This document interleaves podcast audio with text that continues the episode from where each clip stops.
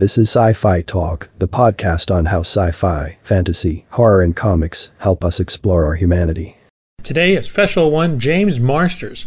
At the time, he was going to be appearing on Caprica, and he had a lot of roles to talk about, kind of all bunched up together in this one particular year. So let's go now to my conversation with James Marsters. Hey, James, how are you? Doing really good, man. Oh, it's Doing good to really hear that. Certainly been a busy man. I've been so busy. Yeah. I don't, I don't have hardly any time to watch the news anymore. Thank God for podcasts, or I wouldn't I wouldn't even see Rachel Maddow. There, I hear you there. Yeah, exactly. As I understand it, um, you're going to be appearing on Caprica. Is that correct? Yeah, I'm a lucky little actor. Yeah, that's a great show. Oh, it really is. It really is. Uh, Jane Espenson, who was one of the producers on Buffy, uh, remembered me and uh, fought for me and got me up uh, to film. And uh, I'm just forever thankful for it. They got a very dangerous and uh, energetic group of people up there filming. Sci Fi Talk returns in a moment. Can you talk about the character you're going to be playing at all? Yeah, yeah. I play a character called a character named Barnabas, who is a religious warrior. He grew up in a world which is kind of starting to resemble ancient Rome, where they're having mass sacrifices, mass executions, and, and mass orgies. And the society is becoming unhinged, and, and he has discovered a philosophy which talks about one God and uh, a set of rules and punishment and reward.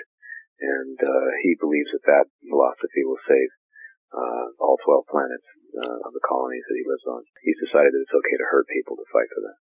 Very cool. Now, will he interact with Polly Walker's character at all? Well, I hope so. Not yet, but I hope so. she's she's very good. Yeah, yeah. Yeah, I've only I haven't gotten to act with Eric. Uh, he I got to be directed by him, and that was a, that was a blast. Oh wow, Uh, nice. He keeps it very fun and very focused. Uh, but I'm afraid I haven't even met her yet. Very cool. So, is this going to be more than a one episode uh, shot for you? Yeah, the character has finished a four episode arc. Oh, good. and uh, they've left it open as to whether whether I can come back. I I, uh, I would like to be back, and they have certainly hinted that they would like me to be back. And I think you know if it works out within their needs of where their their story is going, then then they may be able to work me back in. Nice, very nice. You know, how was it to work with everyone up there? It was fab. It was it was so good. They are obviously having fun, both with the project and with each other. I think a lot of very uh, good, friendly, but also energetic people are up there. Uh, I just remember the first two episodes I uh, filmed with uh, Michael. Uh, what's his last name? Man? Michael Nannick. Nankin, sorry, Michael Nankin. They were shooting with uh, three cameras at once, which meant that he would he would say, uh, "Do it uh, with one take and like right as you- you're just about to kill him." Mm-hmm. Just do it with so much hatred, like you hate the whole world. Okay, action. Okay, James, that was fabulous. Okay, now do it as if you want to love them, like you're their dad and you just want to help them. And so we would just do the scene radically different ways, uh, but we didn't have to match anything. Usually in television, it's all about making one decision and then holding to it and then matching it through long shots and close-ups and medium shots. and stuff. Right. But this, they got everything at once, so you could do it radically different ways, and it, it was so freeing and so scary and so wonderful. I, I left just uh, just flying. Well, that's great. So, uh, when does the uh, the first arc actually air? Uh, my first episode, I think, is is uh, one of the sixth episode. Know thy enemy. Okay, great. I think what are they on? Are they on three or four now? Yeah, yeah, exactly. They're about the fourth episode. That's going to be great. Looking forward to that. It's cool. Uh, you know, I, I always I always know that I'm in my element when when they're rubbing fake dirt all over me. I always enjoy characters like that, uh, and they were definitely dirting me up here. That was really good. well, speaking of fake dirt, I think we'll see some in a project that's coming out in April called High Plains Invaders. Oh yeah, that was fun. Got to know Romania. That we shot that in Romania. That was that was a cold bit of muddy fun, man. Mhm. Just give over, give over to the horror. That was wonderful. I saw you with a noose around your neck, so uh, this character of Sam seems to be in in the straits no matter where he goes in this movie. Yeah, he starts at the bottom and then the bottom drops out. Yeah.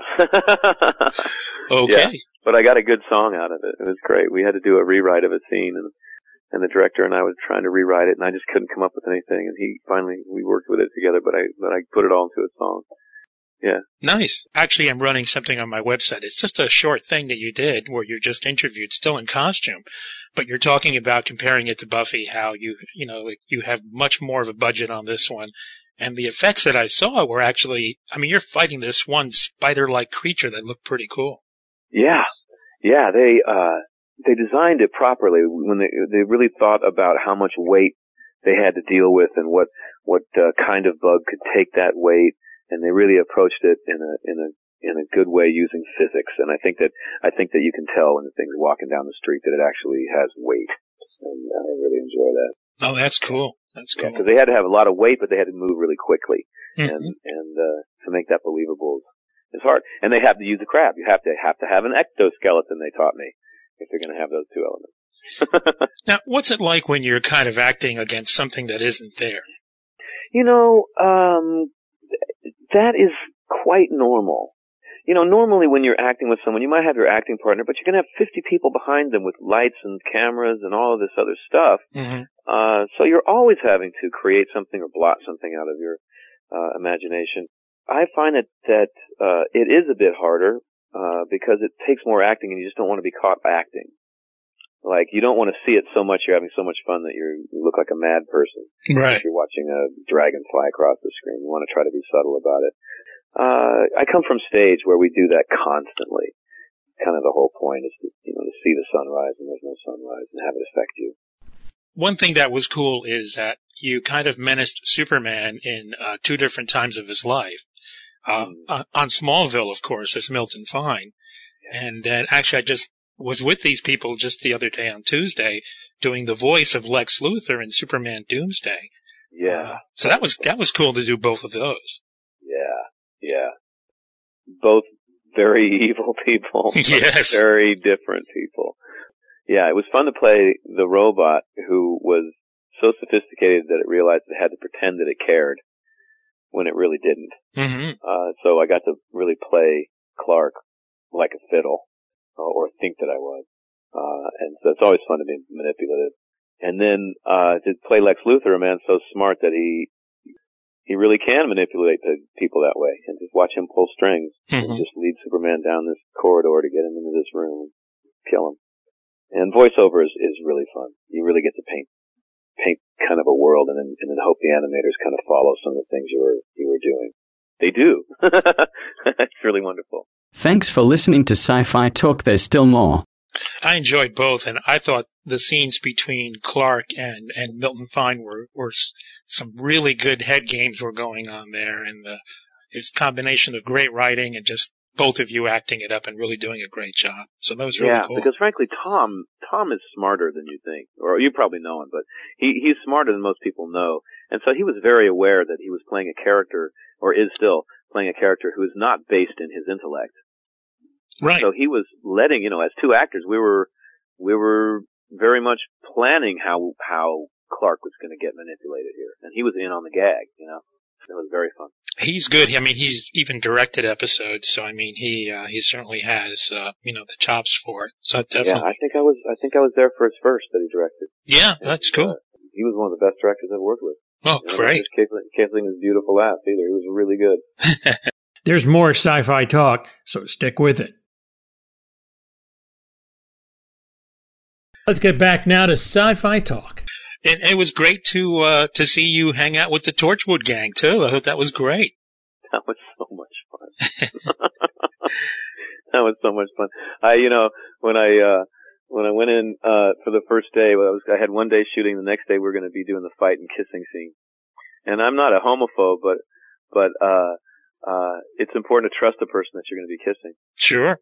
And, uh, John was just being a randy man on set the first day. He was, he wasn't doing anything to me, but he was just, he was just cracking jokes and, and some of the girls were like, "Psh, be quiet, John, stop it. And I got, I decided I had to send a message that I needed to be respected tomorrow, damn it. So I said, hey, Naoko, when he, when he comes up behind you and grabs you like that, just stamp on the top of his foot, man. It'll get his attention.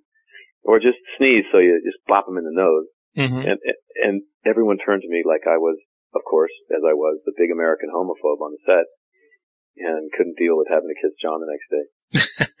so the next day, John came up to me as total gentleman. really was checking with my comfort level really nicely, and I felt like such a fool. And basically, the whole cast just welcomed me with open arms, and we became good friends actually. Oh, that's great. That's Yeah, great. Really good group of people. Yeah, it's really a fun show to watch. It really is. Really To the point where, you know, when we finally did the kissing scene, uh, my girlfriend was five feet away, and we would just turn to her and say, "How was that?" And she'd be like, "Oh, that was good. Do it again. You need another take." It was wonderful. It was so fun. Oh, But I learned, I learned, guys, if you want to get the girls to kiss you, shave. ah, Yeah. yep, that's definitely something to remember. Yeah. Now, you were in Dragon Ball, and I've actually heard rumors of a Dragon Ball too. Has anyone talked to you at all? Hope so. They don't have to talk to me. I'm I'm under contract, so I just have to be ready. Oh, okay. But I hope we do it because really the first one was the first one was Dragon Ball, yeah, uh, and this we could start to get into Dragon Ball Z territory, which yeah. is a lot more energetic, a lot more violent. Uh, the Dragon Ball is really more about comedy and about growing up, uh, and Dragon Ball Z is really about being forced to fight for for what you believe in. hmm Well, the thing about these movies is because of the manga, uh, it, it's actually a worldwide popularity, not just, you know, in the U.S., not as much, but in the Asia, it is like so huge. You know, Yeah. and has been for almost 20 years. yeah, it really has. Yeah. It really exactly. is their Star Wars. Yeah, yeah. Yeah. Speaking of Star Wars, you actually went into the animated, uh, you know, side of it too, and uh, and we're on Clone Wars. That was neat. That was so cool. Yeah. yeah. And I think, I don't know if my schedule didn't work out. They were talking about having me back to do a different character because the first correct character died. Oh, uh, and yeah. I just, I, I hope that works out. Yeah, absolutely. That'd be awesome. On my show, we have to talk about Spike, but I'll, I'll, I'll, I'll show you what his impact is. My fiance, you know, loves, is like one of your biggest fans. And sh- now she's giving the DVDs off to her niece who's of age to see them. And now she's getting into Spike and, and Buffy and everything like that. Well, It's- it's, a great story for female empowerment, man. It's yeah. Really, it's really, uh, it's about growing up and about not losing hope as you grow up and realize the world is, is a pretty messed up place. And, uh, we've had those kind of stories for guys for a long time. Oh, yeah. You know, we had Catcher in the Rye, we had Hamlet, we had all of this stuff. And for girls, it's a lot. I don't know. It was. I I don't remember something so clear for girls. Buffy. Not on a mass level, anyway. The, his, uh, his lines were just incredible. I mean, he had some of the best lines on the show as far as I'm concerned. yeah, I know. I would read a script just going, "Oh yeah, I can't believe they gave that to me." And, and what's the secret of doing the English accent as an American? Um, speed. like with most with most accents, it's mo- to really sell it. Of course, you got to get all the sound differences down, but you also have to understand the rhythm of the language. English people like to speak very, very quickly.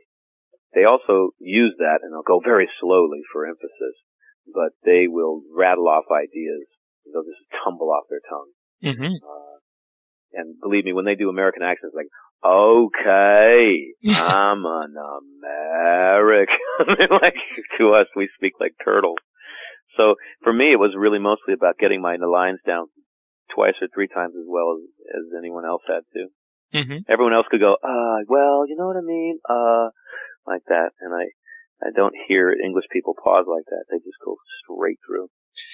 Now, did you talk that way, off, you know, off t- when you were off camera, or did you were you able to switch it on and off? Oh yeah, pretty much switching on and off. That's One time I pretended to be English in a mall for an afternoon and I got invited to three parties. that was in Toronto. Yeah. I was like, man, the English, they do have more fun. Oh. I'll tell you, you, you did it so well. It was really hard to pick pick pick that accent apart. It was like, you know, it was actually that was the neat thing about uh, Buffy and Angel. They were literally two actors that were doing that were American doing English accents and really doing a great job. Mhm. You know, and Mhm. Alexis too. Oh, So Alexis was so good. yeah, yeah. But he had a leg up, man. He, he lived in England for a while. oh, there But you yeah, go. he, he, no, don't take anything from Alexis. He kicks it. He kicks it so good. yeah. And you also, uh, you know, you also have your own band, and I love the name Ghost of the Robot. That's a cool name for a band. I love that. I made that up. Oh, that was great. You have one CD. Is there? I mean, with your schedule, are you able to do anything else? Tell you the truth, that the band broke up. Oh Uh, man. I broke the band up. We lost our drummer, oh. uh, and uh, we did a tour that didn't feel the same. And at that point, we were getting to be a little bit famous, and uh, some of us lost our way a little bit. Uh, everybody's good people, uh, but it it started not to become my rock and roll fantasy. So I I decided to go uh, solo. So now I I keep touring all over the place, but I just go out there with a guitar. oh, that's It nice. feels very naked, but I've I've learned how to put an hour and a half together, which won't bore people with one instrument. Oh, that's great. That's yeah, so super. I've put two albums out solo, and I'm I'm working on the very beginnings of a third. Oh, nice. Uh, I, I want to do an album that is like my set, very simple. Uh, I've done I've done albums which the last album I, I did uh, worked with the guitarist for the Wallflowers, Ben Peeler, oh, nice. uh, and uh, had a full band uh, and a really full sound. But then I can't replicate that when I go out on tour. yeah, yeah, I hear Uh, you. And uh, it's just so expensive to get. I can't get Ben Peeler to go out on tour with. What can I say? You know. Uh, so there's been a kind of a disconnect. So I'm, I, I really want to do an album that's that's uh, simpler, maybe just me on acoustic, and then and then my son doing some uh, some lead parts, and then possibly an acoustic bass and some piano. Nice. Something very very based on in wood, you know. Yeah. Yeah, it sounds great. I'll have more uh, sci fi talk, but first, a couple words from the Sci Fi Talk app. You know, I've been saying I designed it as a multimedia experience, and really it's kind of a microcosm of my website. You can listen to podcasts every week. In addition, now there's also special videos as bonus features. And you can watch it on your iPhone, your tablet, or Droid, and even get it at the Amazon App Store. And while you're there, take it for a test drive and see how it works. And at iTunes, you can get it for your iPhone, iPod Touch, and tablet. $1.99 brings you the podcast and the bonus content with the Sci Fi Talk app. Hi, this is Justin Hartley from Smallville and Gemini Division, and you're listening to Sci-Fi Talk. Let's get back to this episode of Sci Fi Talk. Is uh, from an acting standpoint, is there like a dream project that you would love to do? You know, I just got finished with a dream project that I, that I, I didn't know I wanted to do. I, was, I just did uh, for Valentine's Day, uh, Day. I did a one a one off performance of the Sonnets in New Jersey, Oh, nice. Hey. and I have to say I didn't I didn't know about the Sonnets. Uh, I just had only done Shakespeare plays, and I hadn't even oh I almost got to go. But I found out one very interesting thing about Shakespeare when I did this, which was that Shakespeare was bisexual. I didn't know that. two- I didn't know it either. I was a professional Shakespearean actor uh, rehearsing, and no one mentioned this to me. Amazing. But two thirds of the sonnets are written to a boy. And it's, when you read them word for word and go and check all the annotation and everything, it's obvious they're to a boy. It's like, oh, my beautiful man, my love. I mean, it's like, couldn't be more obvious. I mean, Why haven't I been told? Yeah. It's a little word of the wise Shakespeare. And as Kurt Cobain said, what else can I say? Everyone is gay. I mean, okay. I guess that was right. Gold, gay. Gotta go experiment, For, yeah. Missing out. Okay. I definitely will look at it differently this time around. That's Yeah. for sure. Read it, cause it, yeah, cause it, it opens up a lot. Yeah, a yeah. whole lot. Yeah. But his words are amazing anyway. Boy, I tell you. It- they were no so- matter who it's the for. sonnets are so dirty and they're so Shakespeare doesn't come off very well in the sonnets. In the plays, you you get this feeling like he's this loving man who loves everybody and wise man. Yeah. But then that gets ripped off in the sonnets, and he is this mewling, wet little kitten, like I guess we all are when we're really in love. uh, but he doesn't. He he comes off as childish. Yeah. Uh, yeah, he comes off as love bitch, man. Yeah, yeah, that's true. Yeah. That's true. Yeah, Yeah. and it's it's it's almost like John Lennon saying, "I'm a loser," you know. Yeah, that's right. That's right. So it's kind of punk, man. I Yeah, gotta say, there's stuff in there that reminds me of that stuff. absolutely. God, this has been a pleasure talking to you. I've had a great time. And, uh, Oh, me too. and, uh, certainly we look forward to some great things coming up for you. Looking forward to seeing you on Caprica and also High Plains Invaders. That looks like a lot of fun. So, Yeah, that was a lot of fun, So and we got some good bugs eating people too. all right. I love that kind of stuff. Thank you so much, sir. Really had a great time and we'll certainly look forward to talking to you down the road. I I would look forward to it, Tony. This is a really good interview. Oh, thank you. It was fun. You Yeah. take care now. Okay, you too. All right. Bye bye. Special thanks to Aaron Blake of Patricola Lust Public Relations. special thank you also to all of you that either retweeted or tweeted about this podcast. I really appreciate it. Look for James Marsters' work on DVD, and James, I understand, has a new movie coming out called Dragon Warriors, and he's also doing the audiobook series for the Dresden Files. Good stuff. Till next time, this is Tony Tellado. Hi, my name's Aaron Douglas. I'm in Battlestar Galactica. You're listening to Sci Fi Talk.